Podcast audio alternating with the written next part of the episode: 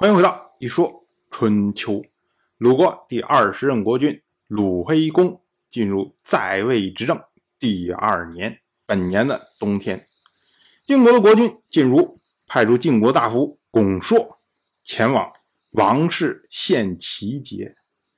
王室天王基于不见巩硕，派出单襄公推辞说：“蛮夷戎狄，不用王命。”沉溺酒色，毁坏法度，所以天王命令讨伐，这才有献节。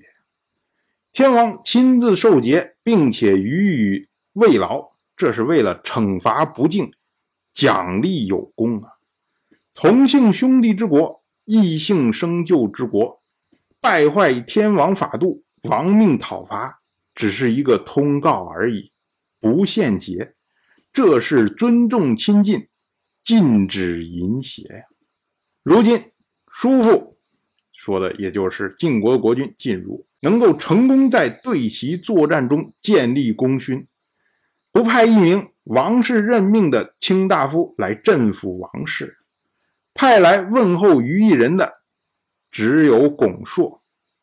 巩硕他没有王室任命的职务，又违背先王的规矩来献节。我基于作为天王，虽然很喜欢巩硕，但是呢，不敢废弃先王的典章制度来羞辱叔父。况且呢，齐国是生就之国，是太师姜尚之后，难道齐国放纵私欲而激怒叔父，已经不可救药了吗？这一套话一亮出来啊，巩硕。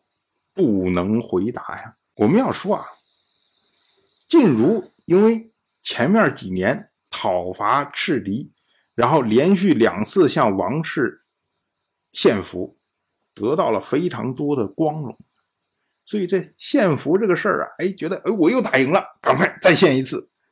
可是从王室角度上来说，我们之前讲过，就是只有对蛮族作战的时候胜利。才有献俘，然后呢，王室可以拿来这个蛮族了这些俘虏，然后向所有的周边的国家宣誓说：“你看，我们是很强大的，你们不要侵略我。”就类似像这样。可是你中原自己国家斗争的时候，即使说你打的这个国家是有罪的国家，是天王号令讨伐的国家，是不存在献俘这样的事情的。所以晋如。派人来献俘，那王氏就要问：难道齐国现在不可救药，已经等同于蛮夷了吗？如果我接受你的献俘，就等于是承认齐国是蛮夷啊？那这肯定是不行的呀。所以呢，在礼数上，王氏必须要拒绝晋如的献俘。但是我们要说，你现在除了晋如之外，还有谁搭理王氏啊？所以天王自己心里边也明白啊，他也不想那薄晋如的面子，那怎么办呢？他就将巩硕交给了三立大夫去招待，然后按照诸侯战胜，然后派大夫来报喜，哎，这种情况来接待，规格呢则低卿大夫一等，这是明面上的做出来了官面的反应。然后呢，天王又请巩硕饮宴，并且私下送给他礼物。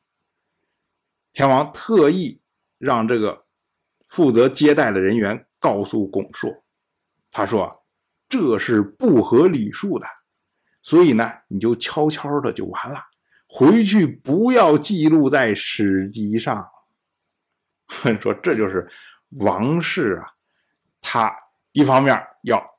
撑起来自己的面子，要遵从礼数；另外一方面呢，私下要做一些妥协，表达一些善意，说你下回愿意来，你还可以来。但是呢，这个我们私下有一些好的关系就行了，就这么个意思。当然，我就这么一说，您就那么一听。感谢您的耐心陪伴。如果您对《一说春秋》这个节目感兴趣的话，请在微信中搜索公众号“一说春秋”，关注我。您不仅能得到《一说春秋》文字版的推送，还可以直接和我互动交流。